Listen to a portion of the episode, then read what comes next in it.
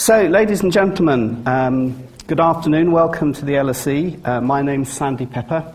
I'm a professor uh, in the Department of Management, um, and it's my great pleasure to welcome you today to uh, listen to Laszlo Bock uh, from Google, who's uh, a guest of the Department of Management and who's I'm going to be in conversation with uh, today. So, welcome, Laszlo. Thank you. Um, just let me give you a bit of an introduction to Laszlo. Um, he is Google's first ever president of people operations, um, and this includes uh, all areas of attraction, development, and retention for Googlers, uh, Google employees around the world, um, of which there are now more than 50,000 in 70 offices. Uh, Laszlo was appointed to this role at the young age of 33.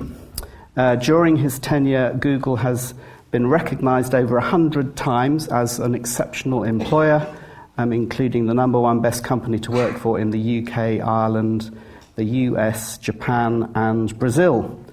Um, his post for LinkedIn on the biggest CV mistakes has been read by over 2 million people since September 2014 and was the second most read article on LinkedIn in 2014.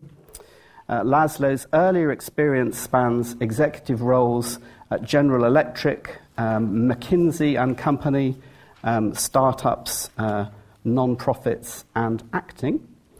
Um, he briefly co-held the world record for Greek Sirtaki dance. That's Is that right? Sirtaki? Very, very briefly. With uh, 1,671 other Google employees, um, and Laszlo also owns a lot of comic books. True. Very true. Uh, so, uh, today um, we're going to be talking about HR at Google. Google receives more than 2 million unique job applications every year. Um, it's more difficult to get into Google than it is to get into Harvard or Stanford. Um, Laszlo uh, recently authored The Ultimate Guide to Attracting the Most Talented Candidates and How to Ensure the Best and Brightest Succeed. That's this book, and we're going to be talking a bit about that today. Um, and so on. Um, so, um, just let me deal with a few bits of housekeeping. The, for Twitter users in the audience, uh, today's event is hashtag LSE Google. Um, please put your phones on silent. Um, and after um, Laszlo and I have had a conversation, there'll be an opportunity uh, to ask questions from the floor. Um, and finally, um, at the end of the lecture, um, if you would like, if you have copies of Laszlo's book and you would like him to sign them, he'll be signing copies for 15 minutes or so at the end of the lecture.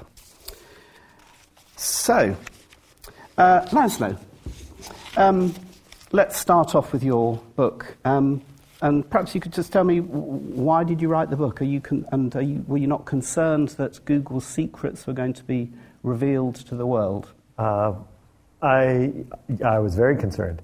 Uh, a lot of people at Google were concerned. Um, but we, we actually we have a history of sort of giving away stuff uh, that other companies would consider incredibly strategic. So, for example, uh, we have Google Maps.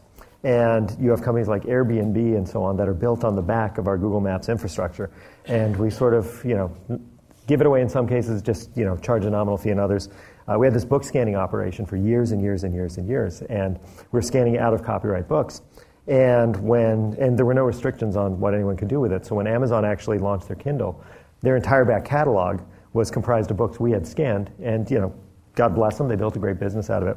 So the idea here is that um, if we can do more good for the world by sharing something, than by keeping it for ourselves, it's worth sharing. And I wrote the book because I had this realization that we actually spend more time working than we do anything else. You know, if you add up, nobody works a 40 hour week anymore, so you spend more time working than you do sleeping. You spend more time working than you do on hobbies, studying. You spend more time working than with the people you love the most in your life, which is kind of awful to think about. And for most people, the experience of work is pretty miserable. And at Google, we figured out some things that make work, you know, somewhere on the range of tolerable to great. And we discovered a lot of other companies that have done similar things in very different industries. So we wanted to share kind of here's the science behind it, and here's how you, whether you're just a team member or whether you're you know, a CEO or what have you, anywhere in between, uh, can take some of that and make work better for yourself.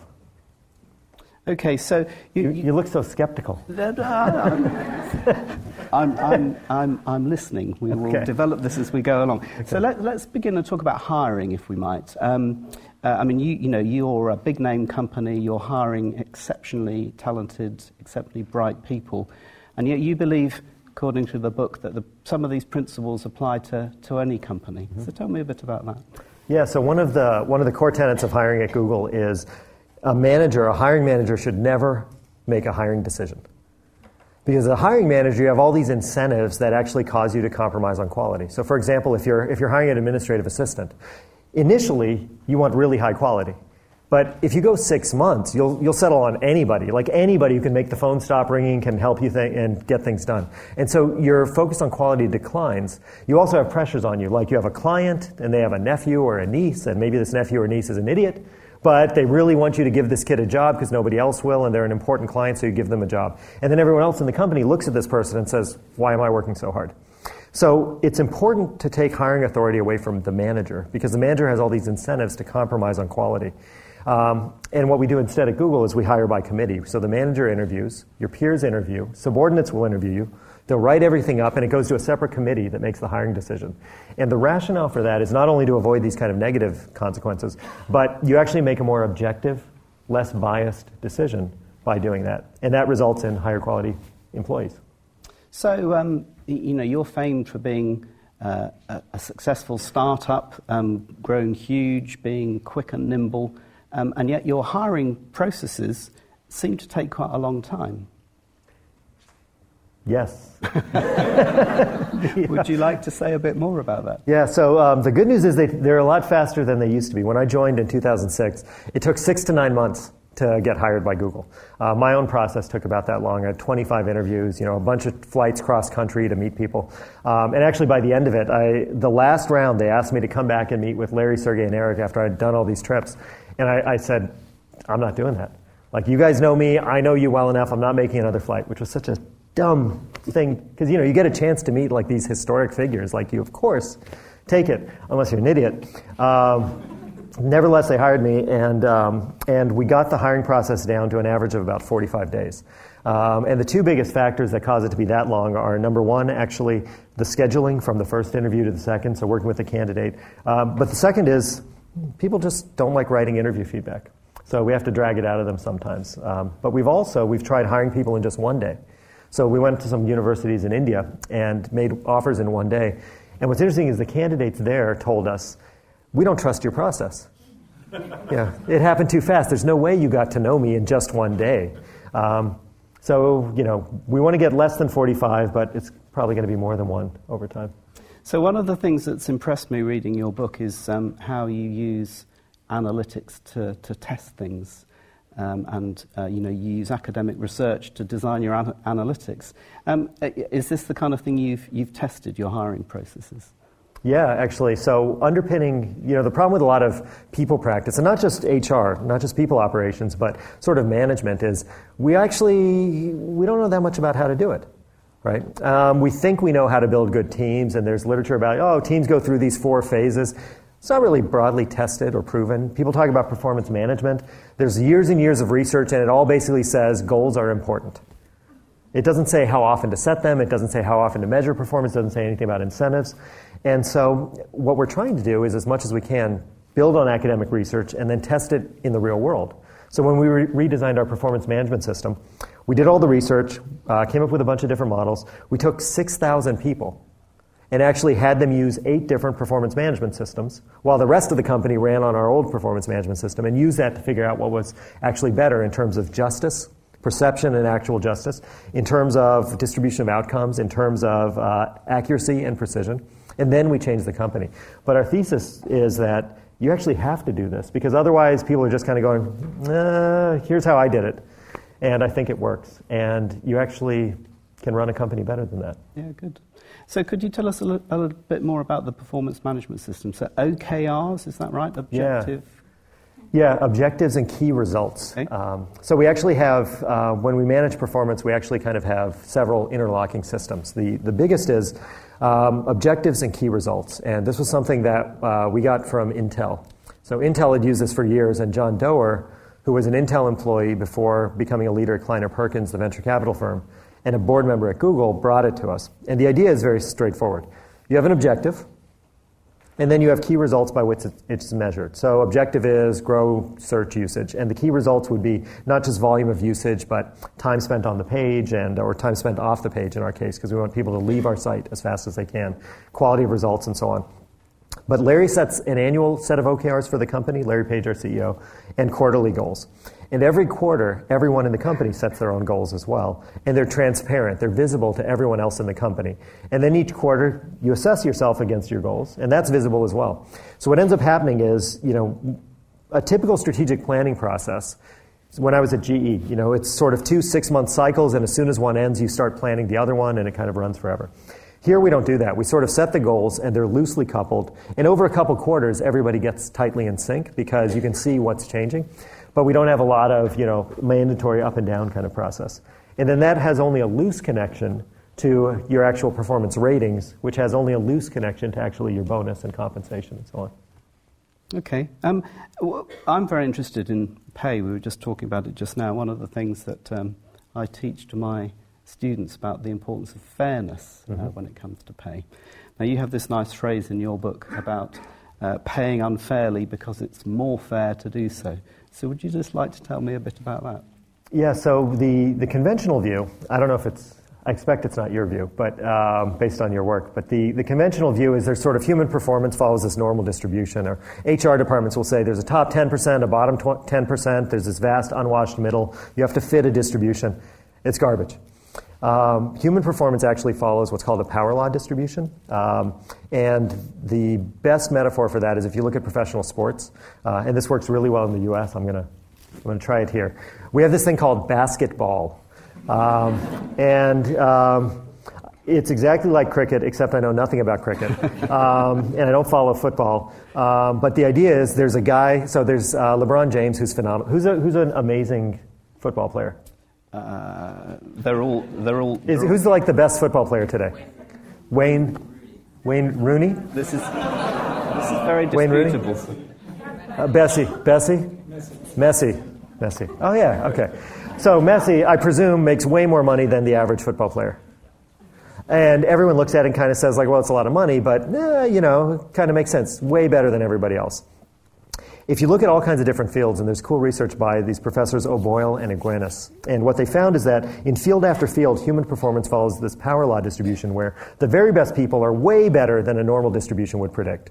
And there's way more people performing at lower levels. So instead of a nice bell curve, you have sort of this big lump, and then this long, long tail with lots and lots of people performing at supernormal levels. And in fact, when you do the math on that and you draw the average, the best people are so much better that they actually pull up the average, such that most people are actually below average. And that's okay, it's just statistics, right? And so what most companies do is they say, well, my best person is worth 20% more or 30% more. I'm going to pay them a salary that's 20 or 30% higher than average, and I'm doing great. But your best people are 50% or 100 or 200 or 500% better than average. You know, in software engineering, both Bill Gates and our former head of engineering, Alan Eustace, say that a great engineer is worth 300 to 3,000 engineers. So it would be madness to pay 30% more. So we instead argue, I argue, you should pay them twice or three times or five or 10 times average. And superficially, that's going to feel weird. I mean, if we're both professors and you're making, I don't know how much professors make, but let's imagine I'm an average professor making. Not as much as Lionel Messi. But. Not a, uh, okay. Let's imagine I'm making, I don't know, 50,000 pounds a year, and you are making 500,000 pounds a year.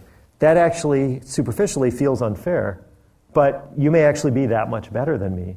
And if so, you should be rewarded because otherwise you have incentives to leave. And that's why the best people tend to jump from company to company because you give them a reason to leave when they can get what they're worth on the market. Yeah, okay, very good.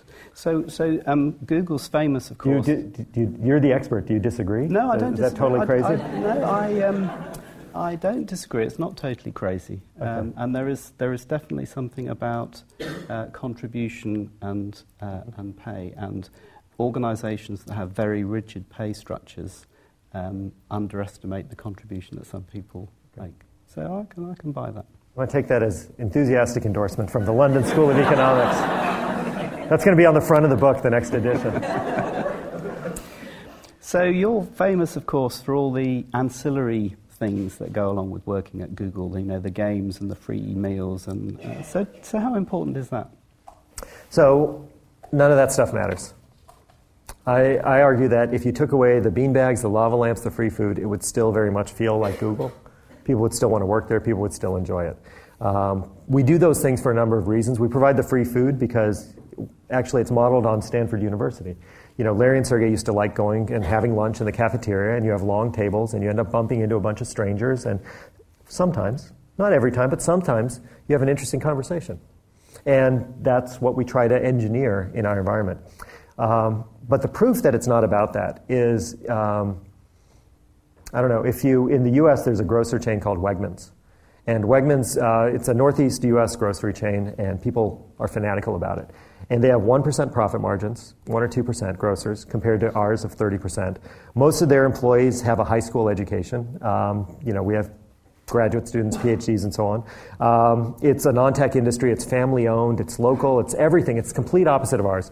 And yet people feel the same way. They're just as excited, just as passionate, even though they don't have free meals and things like that. Um, your John Lewis chain has some similar attributes to that. And it's because people are treated like owners and united in, and this will sound maybe trite or um, you know, maybe a little incredible, but there's a sense of underlying mission in all these institutions that actually motivates and drives people. And there's great, again, academic research on that out of Yale and Wharton um, that shows that if you give people a meaningful mission, they do tremendous, amazing work. And if you give them freedom, they're actually even more productive. That's the, that's the secret. That's the core. It's not the lava lamps, it's not the foosball tables. Now, you've mentioned a number of times academic research. Um, and, and I sometimes wonder, and I know some of my students sometimes feel, that um, academic research and the real world are parallel universes. But very much comes through in your book that you, um, you make real use of academic research. Could you just tell us a bit about that? Yeah, so we, um, it's funny, we, um, the initial model when we sort of built people operations was uh, we wanted to hire three different profiles traditional HR people, um, consultants from the top management consultancies because they're great at problem structuring and influencing change management, and a third of the people with PhDs in analytic fields, so org psych, industrial organizations, as well as physics, statistics, and so on, because I really wanted us to prove that this stuff we were doing actually worked, and to know for certain if it didn't. And the way to do that is you actually need sort of academic quality rigor. You need science to demonstrate this stuff.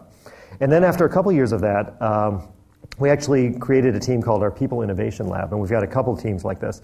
And they decided to hold a summit, and they invited a bunch of academics, and we very deliberately targeted pre tenure academics uh, and people who hadn't quite sort of hit prominence uh, because our hypothesis was they'd be hungrier and more interested and more willing to like come out to Google and spend two days with us just brainstorming and making stuff up. Um, and we learned a tremendous amount. And we go again and again back to academia because there's, you know, stuff works, basically. Um, there's a lot of fascinating, really compelling work, and uh, it's informed a lot of a lot of what we do. Can you can you give us an example? Yeah. So, um, I mean, the mission stuff is one example, but most recently, uh, maybe three years ago, uh, there was again. I can't remember the university, and I know that's everything. Like that's a huge faux pas for me not to be able to cite the professor and the study, and you know, I may as well be like, you know, spitting on someone's grave like it's an awful academic faux pas. The, um, there was research out of someplace credible. Um, and what they found, they did the following experiment. They sent out um, identical resumes, and um, all they did was change the name on the resume. This was done in the States. And on half, half the resumes, they had white sounding names, Caucasian sounding names, and on the other half, African American sounding names. And what they found was that if you have an African American sounding name, and everything else is the same, you have to send out 50% more resumes to get an interview than if you have a white sounding name. And this got covered in the Wall Street Journal or the New York Times or some paper, and I read it and I turned back to our team and I said, Oh my God, is this happening here? And so, because we have the, the analytics chops to do this, we ran the analysis on all our applications. We, we didn't see any evidence of it. So, big sigh of relief. But it provoked this conversation where we said, Where else are we seeing manifestations of this, this unconscious bias? And so, about three years ago, we developed a program around unconscious bias.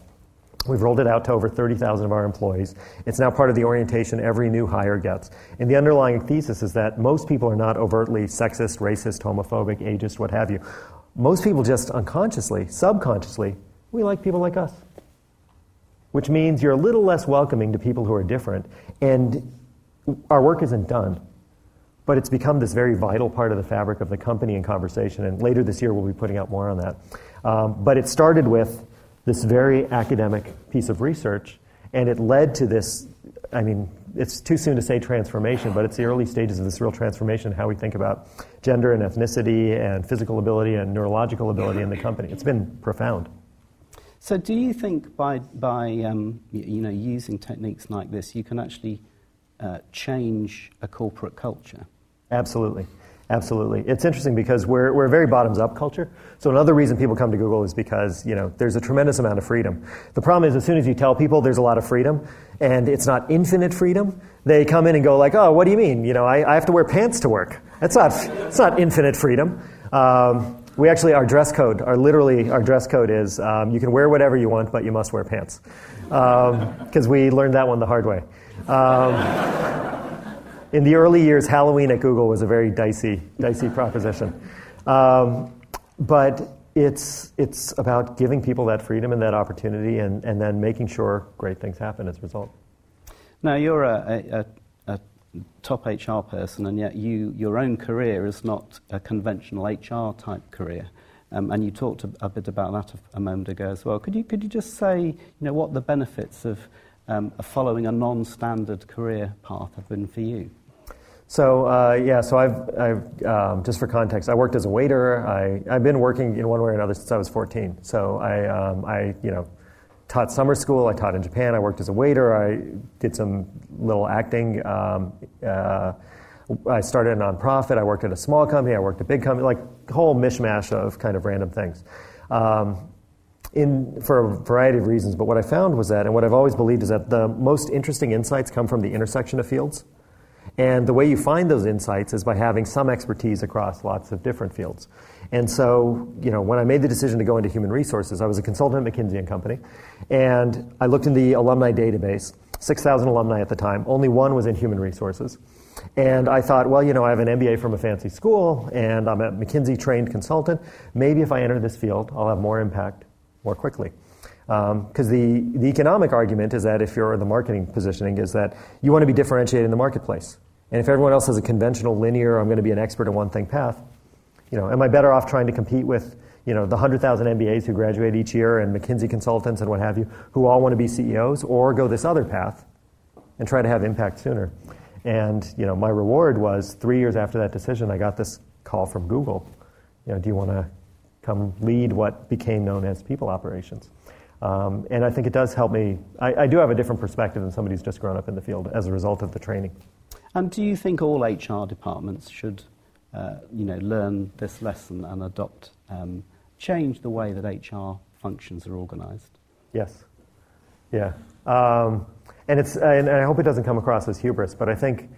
Um, so two things. One is um, when I was so I went to GE because um, I wanted to, at McKinsey, I was like, I want to, what are the best places to learn about HR? Because I have no idea how to do this stuff. And it was GE and Pepsi at the time. And I cold called four executives at each of those places, and one called me back, a woman named Anna Baya. Um, and she introduced me to somebody, and six weeks later, I started at GE. And, um, and what I learned is that then I, I sort of, you know, you get recruit, once you're out in the real world, you get recruiting calls once in a while. And I got interviewed by uh, some insurance company who was looking for an HR person.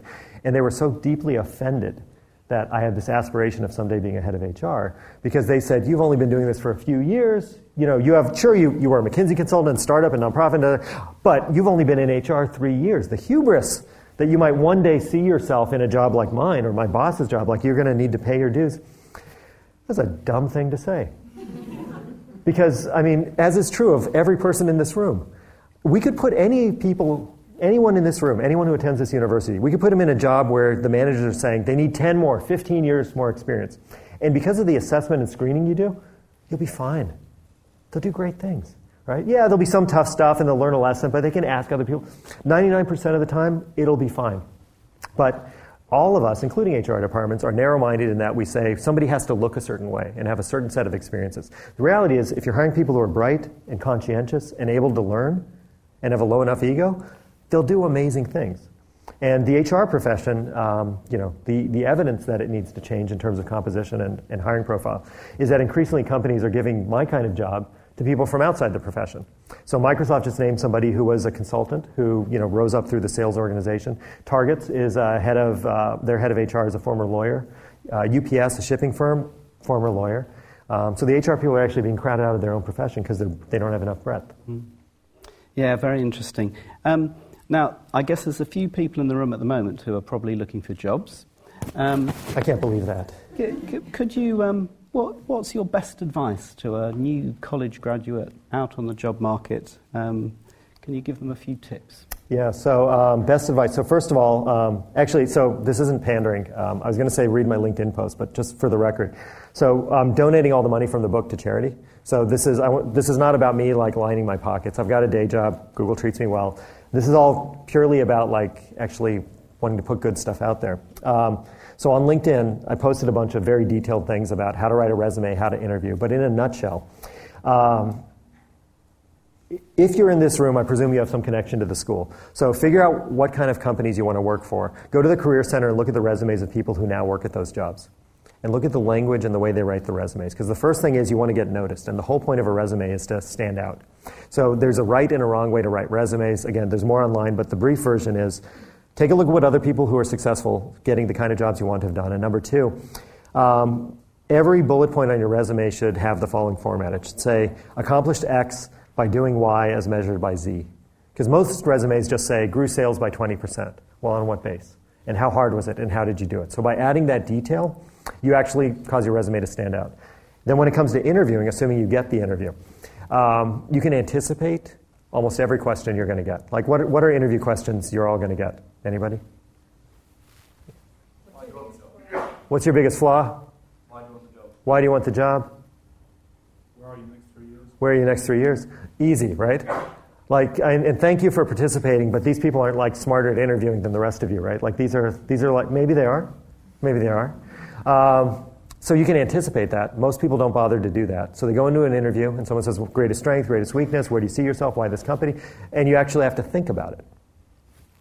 Write down the 20 questions, practice your answers, and then you go into the interview ready for 90% of what's going to happen. You can devote your energy to adapting to the interviewer.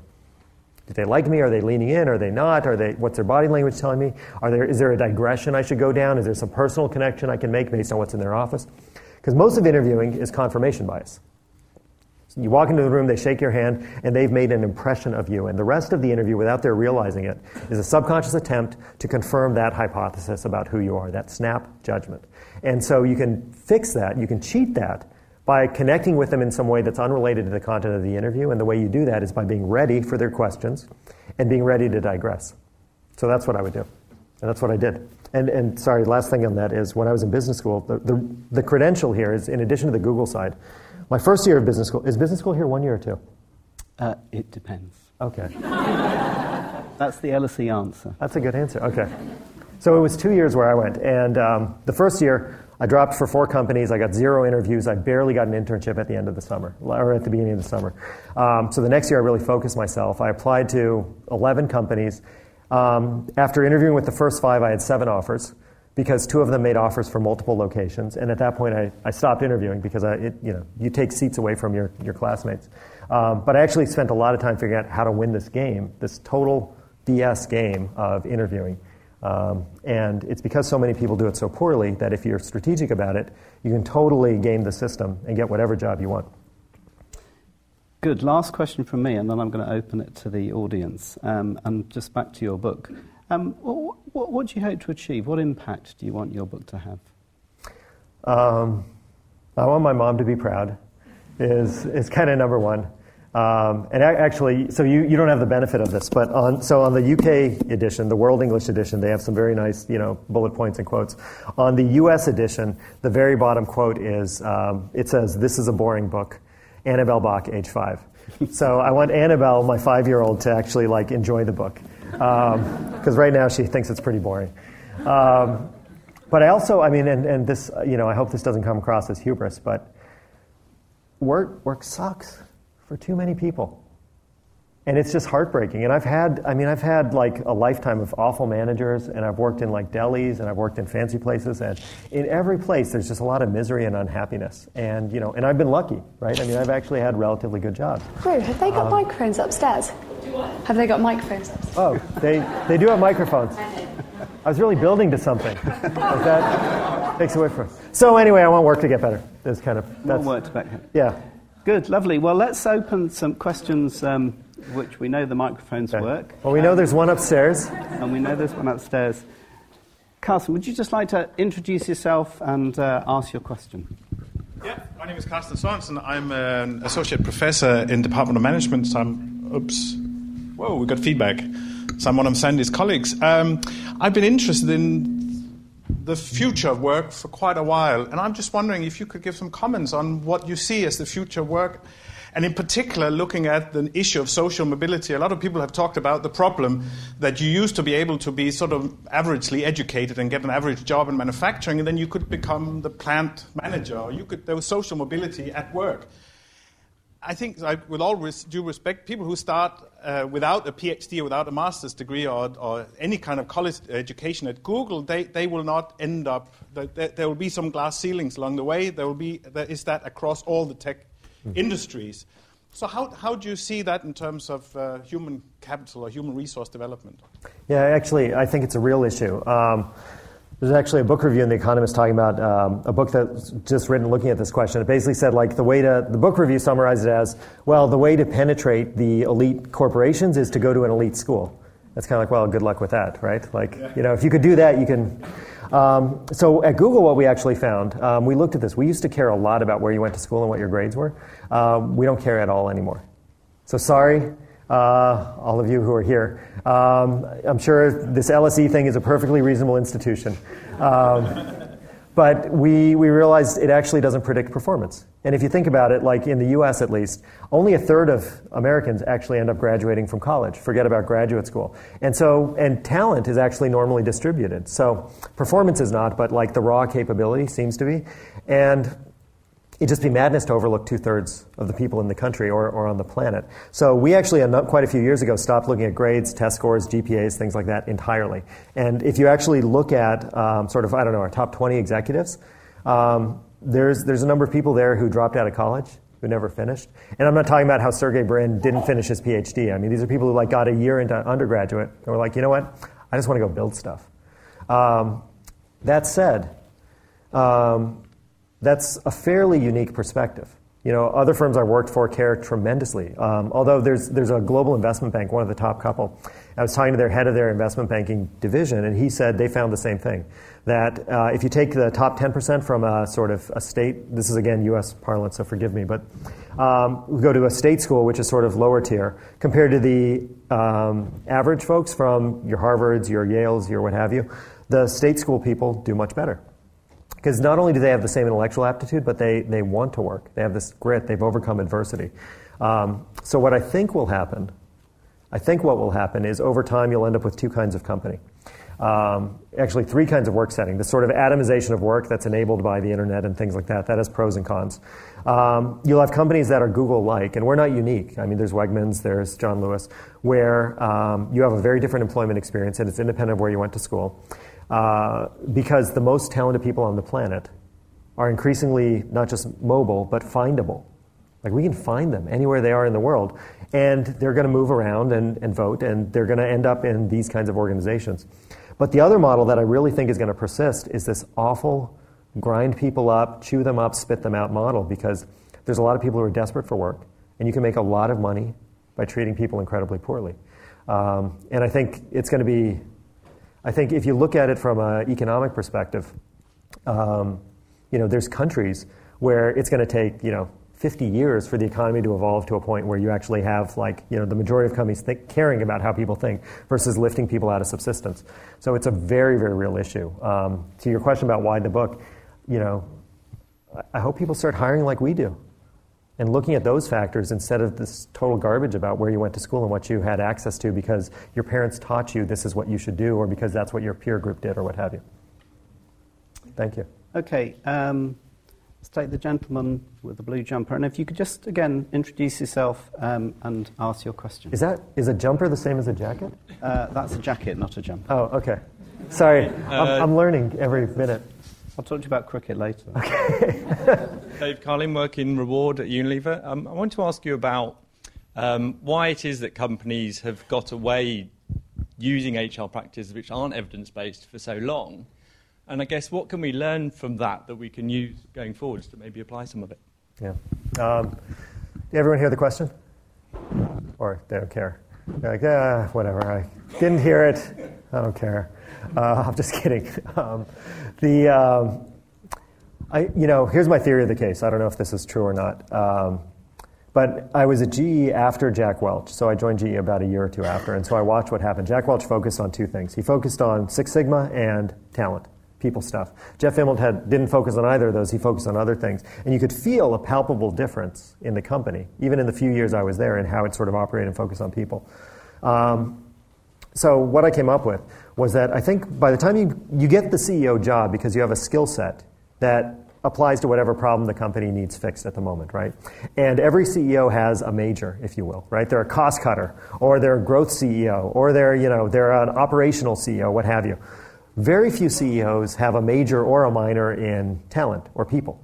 And so they focus on this stuff, but having talked to literally hundreds and hundreds of CEOs um, in various fora, they don't know what to look for from a head of HR. So they kind of go in an interview and say, oh, what do you do? What companies have you been in? How's it gone? Da, da. And they hire somebody who's going to do the same thing that's happened in every other place. So the CEOs don't focus on it because it's not their major, it's not why they're in the job. And they don't know what to look for. And so you end up with a bunch of HR people who kind of do the same thing again and again. Um, what's been kind of gratifying and, and distressing, uh, but more gratifying than not, is if you look at the tech industry, um, the heads of HR for some very cool companies like uh, Uber and Jawbone and Square and um, uh, Pinterest. I mean, there's a whole bunch of, even Yahoo now. All are people who came out of the people operations team, which I think is thrilling um, because they're now going and doing their own version of it. And there's an analytic component and there's a sort of equality component. Um, and it's great to see that kind of diaspora and changing of practices. But I think the root cause is CEOs don't think of it, and their HR people, they don't know what to look for in the HR people, so they end up with you know, what everyone else has. So is there a question upstairs? Yeah, gentlemen. Yeah. I actually, two small questions, if I may. Got to introduce yourself. Sorry? You've got to introduce yourself. Oh, sorry. Um, my name is Sam, Sam Farkasemi. But uh, I just wanted to uh, ask um, so, what made you go into HR? Like, uh, why didn't you go into it earlier? Or, uh, like, w- how did you get into it? Like, was it your passion that you didn't realize it didn't develop for you later? Like, how, can you tell me a little about that, please? Mm-hmm. Yeah. Um, so, the. It was two things. One was, you know, sort of when the moment came, I realized I could differentiate myself in the market and move more quickly. But the deeper issue, the deeper trigger was, uh, you know, I was four years into McKinsey.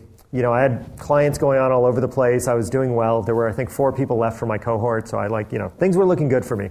Um, and I realized that every job I'd had, I'd had some frustration with the leadership around me. And it was because of the difference in the values they espoused and what they actually delivered. And it just killed me that they would say, We put our people first. You know, please be here till 2 in the morning, and I'm not going to send you, you know. Um, and again and again, I saw this, and it just, it drove me crazy. And part of it was, you know, youth and hubris, right? Um, that it bugged me so much. Uh, you know, I, you may, I guess, care less about that as you get older. You're like, ah, that's the way the world works, whatever. Um, but it really, really bugged me. And I realized, you know, I first went through getting corporate strategy offers, which every McKinsey person does. Then I went and got VC, venture capital offers, because that's the next thing you do. And I randomly got a recruiting call for an HR job. And I basically said, you know, no, unless you pay some exorbitant salary. And they were like, can you come down next week and meet with us? I was like, hey, maybe I should think about it.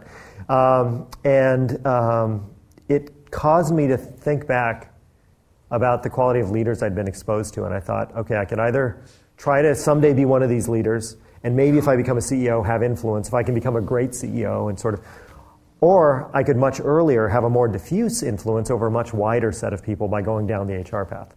So I rolled those dice. Um, and, you know, I think I, I got lucky, quite frankly. Um, so my advice would be if you're thinking about a career in HR, move into it a little later in your career after you've gotten some experience outside the profession and find a company that actually is interested in taking a chance on, on people with a different background. And you will contribute more and grow more quickly and have more impact than any other path. Just one question following that. Just um, you know, some people like I would like to go in, into uh, HR, for example. You know, but some people say, oh, like you know, like all you do like probably is going to be like payroll or like very administrative stuff, and it's not really like a growing sort of future. Like you know, you're helping other people grow and stuff. Like, what are your you know thoughts about that? And yeah, for the for the first eighteen months, I was embarrassed to tell my friends. Like I, I really like because it, it was such like because it's not it's not where the cool kids used to go. Um, so that's true. Uh, but the content of the work is different. So picking your company is really, really, really important um, because the content varies depending where you are. Um, and in Silicon Valley, what you see is there's actually a ton of startups in this space focusing actually on hiring because that's really hard to get right. Um, so it's, it's emerging as a, as a legit, credible, amazing field. But the key is pick the company. Um, and because some companies it's very hidebound and traditional, and others you're going to be doing really cool, amazing things right from the get go. I think there's another question up, up there in the balcony. Hi. Okay. Hi, my name is Lola. Um, I have two questions actually. So, my first question we were talking about the unconscious bias, right? And we were talking about how in interviewing, it's really a confirmation of the bias that um, the person has. So, I'm wondering, in that case, how, what strategies would we use to make sure you're presenting yourself in a way that doesn't confirm any unconscious bias that the other person has? Um, really, really complicated yeah, question. that's a great think, question. Uh, sorry. um, and my second question is about social cultural factors. So um, we're talking about Google, but in a very American context. Now, when we expand Google across the world as a global organization, how does this work out in other cultures where really hierarchy is key. So how, how do you translate this type of um, atmosphere into those type of cultures? Thank you. Very thoughtful questions. Um, on the first one, on the first one, it's really hard how to sort of. It's really hard as a candidate to rewire the interview because the people you're facing are going to have this bias no matter what, and um, and you can't sort of confront them with it, right? Um, so this isn't going to be a deeply thoughtful answer, um, and it's going to be I, I, if, I'm, if I'm very blunt. Um, it's an unjust, unfair system, the way it works in most organizations. There's bias in it. And the one thing you have unilateral control over is how well you perform. Um, and I got great career advice once where somebody said, you know, um, always over deliver because then they have no choice but to reward you. And it was interesting that he used the word they because he recognized the implicit power dynamic between an employee and management, right? Or a candidate and an interviewer. So you have to recognize that that bias exists in most institutions. Um, we try to remove it as much as we can. I can talk about that if people have questions. Um, and this sucks. This absolutely sucks as an answer. But I think the two things are try to find a connection, a point of commonality, and second, you just have to be that much better. And I know that's like that's a total unfair, awful answer, but uh, I'm trying to recognize like the reality of a very broken system. And the way you get better in interviewing is just practice. Because most people don't. Like, even though I've told everyone here, maybe one or two people are going to do it. When I was in business school, my second year, I literally wrote out the 20 questions I thought I was going to get, and I wrote out three answers for each one. Because you want, if you meet two interviewers, you want to tell them a different answer for each attribute, because one may like it, the other may not, and you want them at the end of the day to be able to argue on your behalf, right?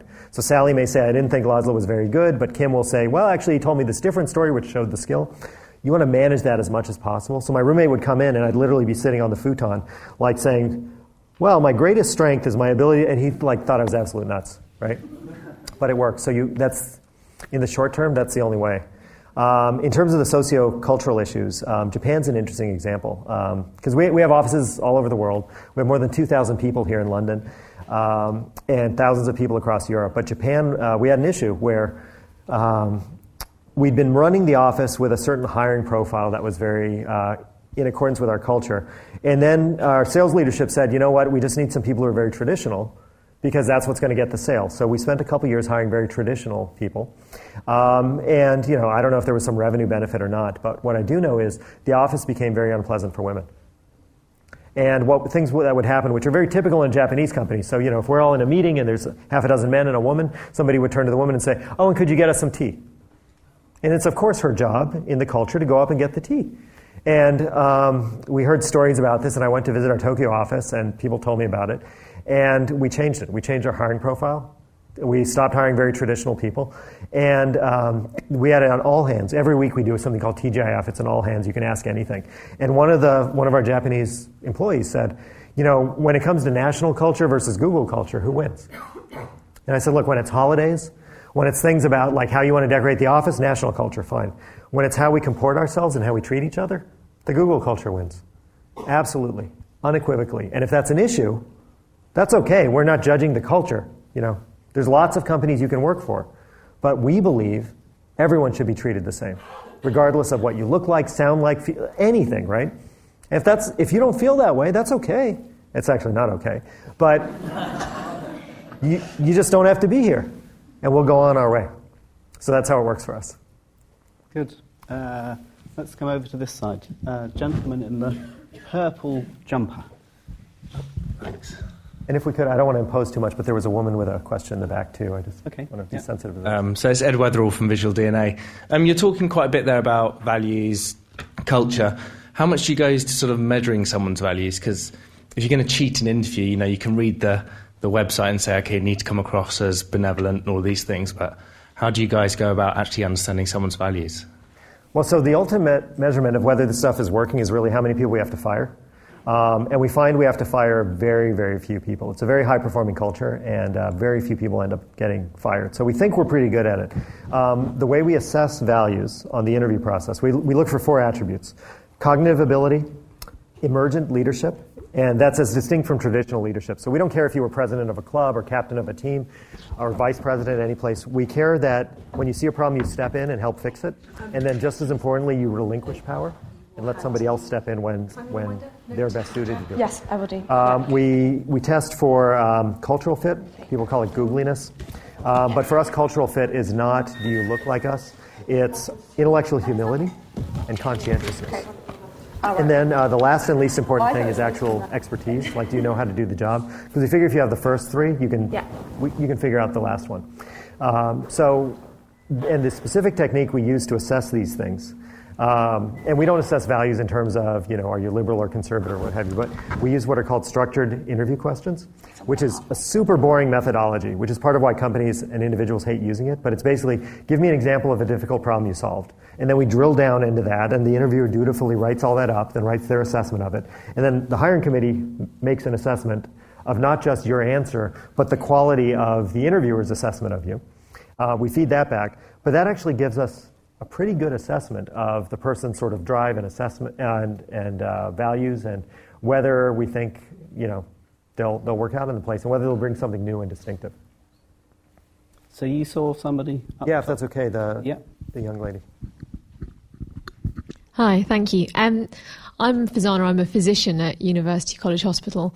And um, I thought what you said about talent was really interesting and the kind of rewarding the, your most talented people. And the problem that we have in healthcare, especially in the UK, is we don't have the financial resources to, first of all, probably attract um, that kind of talent and also keep them motivated um, within that space. How important do you think that non financial factors are, which I know Google is quite famous for, and what are they more specifically?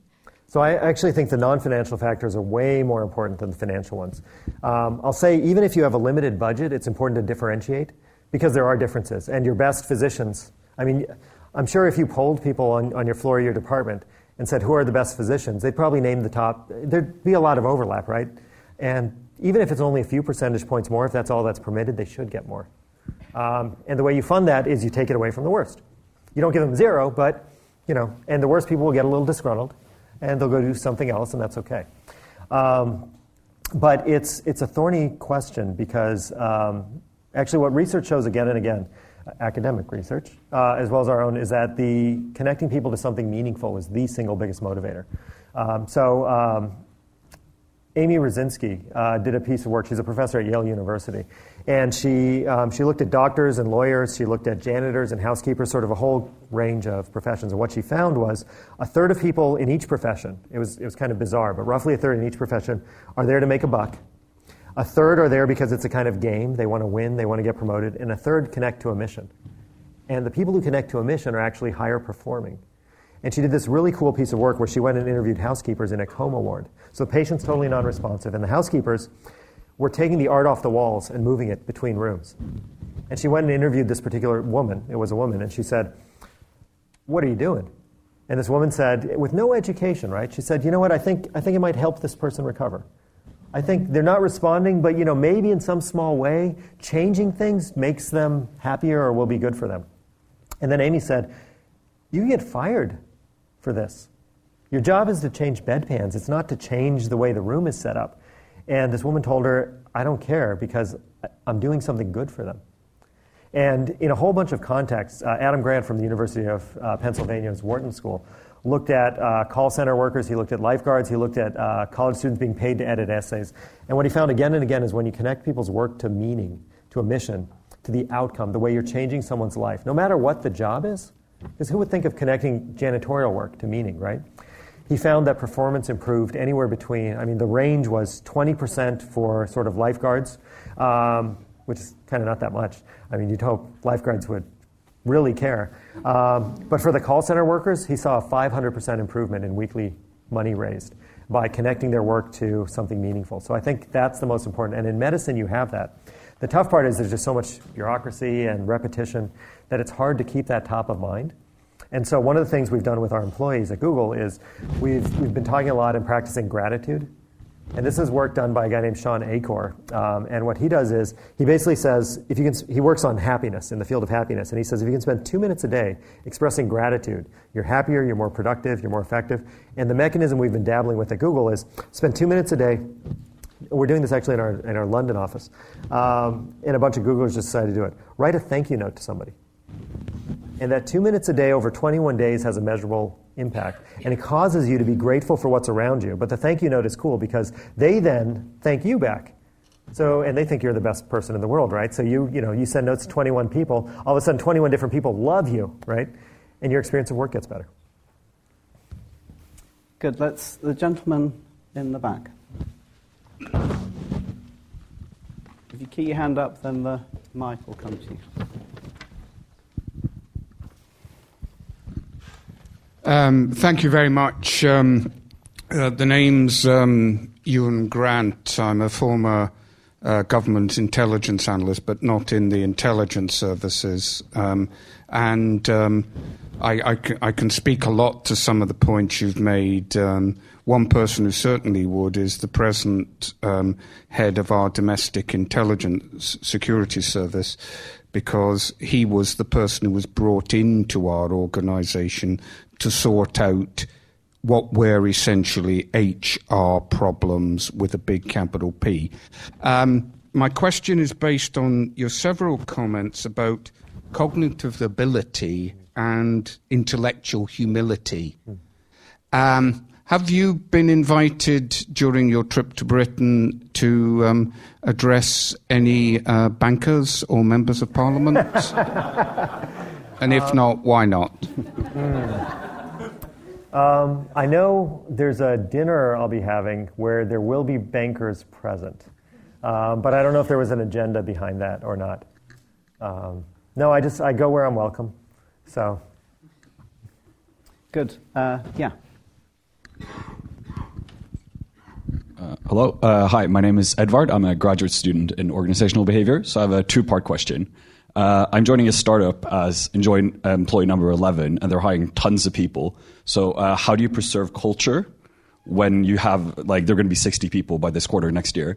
Uh, how do you preserve culture in the face of growth?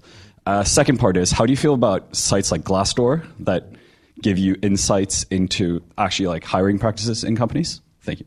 Okay, so on the startup, um, most important thing you can do is hire by committee. Um, Larry and Sergey started this right from the start. There was in our early offices, so this predates me. Um, but the, uh, there was a ping pong table. You'd come in, that's where you'd interview, and at the end of the day, people would sit down and they'd discuss you. Um, hire by committee, because then you focus on quality and you, you maintain that and do not compromise on that.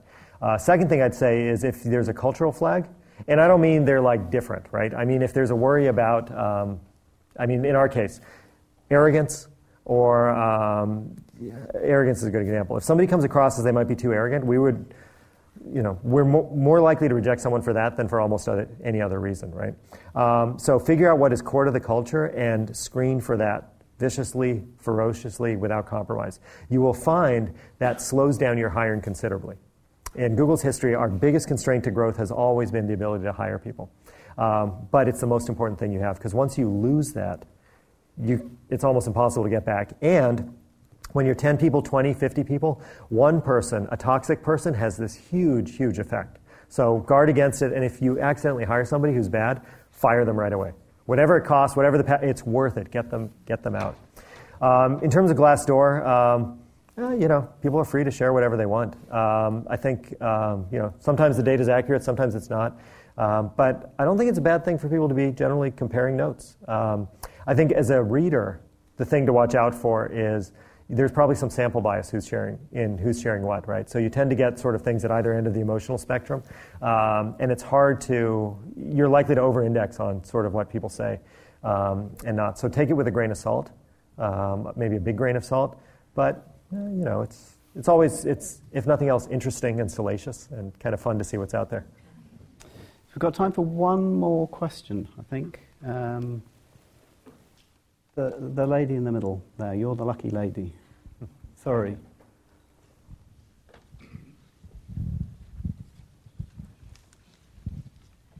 Hello, my name is Dara. I want to find out how you've used um, your people anal- analytics team, how you've used big data to basically improve the manager's um, work, basically also in other sections as well with your training and coaching. Basically, big data is such a big buzz right now, so how are you using big data analytics in your work? Yeah, so we, we try to measure and test everything we can. Uh, the best example, um, and this one, this was written up, you can Google it. Um, it's in there as well, but you can also just look it up. We did this piece of work called Project Oxygen, and the idea behind Project Oxygen was our engineers thought managers were not necessary. Uh, or at best a necessary evil because you know traditional manager just gets in your way, slows you down. And so we did this study where we tried to figure out what made managers most effective, and we looked at the axes of uh, team performance and manager assessment. And what we found is when you do this sort of two by two, um, there actually wasn't a big difference. Because most of our managers are actually reasonably decent. And most of the performance, right, you know, kind of clusters because the performance ratings are kind of, you know, follow along a distribution. And we didn't find anything that useful. So then we looked at the top quartile of the top quartile and the bottom quartile of the bottom quartile. And there we actually found substantial differences in team performance and in manager happiness and so on. So we then went, and so that was math. Then we went and uh, we did a qualitative set of interviews, which were coded and rigorously analyzed. So it wasn't just like random interviewing, but there was like a deep, deep academic quality methodology to find out what the managers did differently. We distilled that down into eight attributes um, that predict success and three that don't. We then wanted to run the experiment because it's one thing to describe it, but that's correlation. You want causal relationships as well. And we didn't want to randomly mix people across teams, which is the correct way to do it. But what we found was that people actually were switching teams on their own. So we could control for individual performance, and we could see people move from top, top quartile um, teams and bottom, bottom, and we watch what happens as they moved around. And indeed, we found that when a mediocre person moved to one of these better teams, their performance actually improved, and the opposite was true as well. So from that, we then developed a survey where every six months, every manager's team fills out an anonymous survey which rates the manager on these attributes. And then we've flexed them and added and taken things away over time. We then went to the managers and said, okay, manager, here's the percent favorable in aggregate, and on each of these questions, your team is in terms of rating you, and here's where that compares to the distribution. So when we started doing this, the average team was sort of, I think, 57% favorable on their managers. And as a starting point, that's all we did. Because to this question of incentives, um, about hospitals and incentives, once you, t- as, as you well know, once you tie something to an extrinsic incentive, it causes all this weird behavior. So we just said, here's where you are. And what we found was without doing anything further, managers wanted to get better because nobody wants to be in the bottom quartile. And so the quality of management, the percent favorable went from something like 57% to 87% over three years without us doing anything. We then designed courses around each of these attributes, and people would go through the course, and we'd again you know, have a control group where people wouldn't have the course and people would go through the course. And then we'd see their performance on these tests, these upward feedback scores later. And we found that if you take our manager as a coach course, for example, which is a two hour course, you actually have an average seven point improvement on that particular dimension of our set of attributes. Um, so that's, that's an illustration, but we do this stuff all the time. And it's cool. It's really fun. Thank you. Well, Thank that's you. a very nice note to, to finish on, ladies and gentlemen. I'm afraid we've run out of time. Um, the, the copies of Laszlo's book, here it is, are for sale outside. Um, I can recommend it. I'm enjoying reading it. I'm halfway through, but I only got it on Friday. The, the second half is so much better than the first half. Um, and Laszlo's kindly going to be here for 10 or 15 minutes signing copies of, uh, of, of books if anybody wants to buy it. But um, Laszlo, I'd just like to, to thank you for coming to the LSE.